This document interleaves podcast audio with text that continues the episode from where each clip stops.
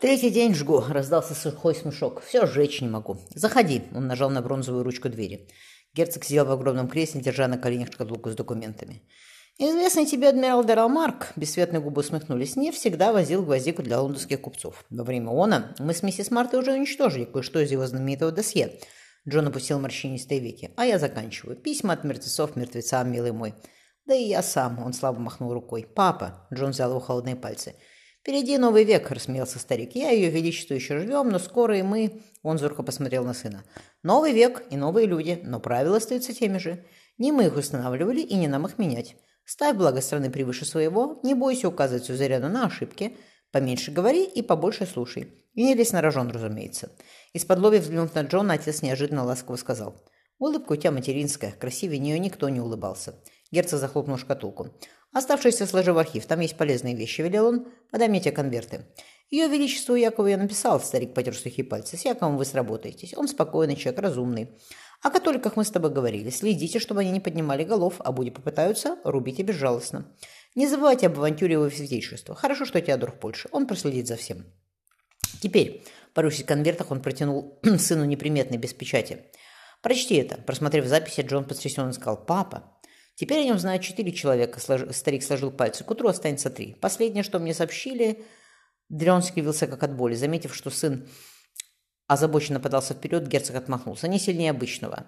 Сообщили, что из Гоун поехал в Японию, продолжил отец, где подвязается Уильям Адамс. Однако я ему никогда не доверял и тебе не советую. Пока с испанцем связи нет, однако рано или поздно он здесь появится. Он человек умный. Передашь ему это. Отец протянул Джону сложную бумагу с розой Тюдоров на печати. Это очень щедро, заметил Джон, прочитав. «Он служил этой стране 40 лет», – сварливо отозвался старик, – «и он даже не англичанин. Это самое малое, что вы могли сделать. Когда он появится, не трогай его. Пусть едет в деревню, копается в огороде. Хватит с него треволнений». Далее герцог закачался, закашлялся. Миссис Марту использует с умом. Она, как ее брат, отлично развязывает людям языки. Подумай, кем его заменить в Париже. Мэтью тоже не вечен, старик усмехнулся. И помни, что мы с Кроу одна семья. Слишком много нас связывает, так и будем дальше жить. Что с Германией, спохватился отец? Все сделано, ответил Джон. Через пару лет привези ее туда, приказал отец. Сейчас она еще мала. И посади ее на шифр. У нее светлая голова, она дочь своего отца. А завещание моем ты знаешь, все исполнишь. Повертев еще какое-то письмо, маленькое, написанное частным женским почерком, отец бросил его в огонь. «Что у тебя с Лизой случилось в Венеции?» Отец глядел на горящую бумагу. «То я знавал одну женщину, а 40 лет она... 40 лет спустя она написала, что побоялась тогда. Вот оно как». «Кто написал?» – потрясенно спросил сын. «Неважно», – отмахнулся Джон. «Помни, что если женщина тебя любит, то она ничего не боится. Ты подожди», – он нежно посмотрел на сына, – «ты еще молод. Я в твои годы напропалую размакивал шпагой, а ты у меня умнее и осторожнее, что хорошо. Возьми на столе стихи твоей матушки, почитай мне. Ты хорошо читаешь». «Может, Констанцию разбудить?» – осторожно спросил Джон. Мертвенно белые щеки отца медленно синели. «Еще чего?» – ворчливо отозвался тот, не открывая глаз. «Бедная девочка возилась со мной, пока ты ловил гонца от его святейшества. Пусть она поспит». «Но ведь поймал?» – смешливо ответил Джон, открывая рукопись. «Поймал». И отец едва заметно пожал руку сына. «Молодец, читай, а я отдохну». На рассвете Джон поднял исхудавшее тело из кресла. Опустив отца на кровать, укрыв его простыней, он прошептал «Спасибо, папа». Поцеловав высокий лоб, севшись на пол, Э, Джон провалился в тяжелый сон смертельно уставшего человека.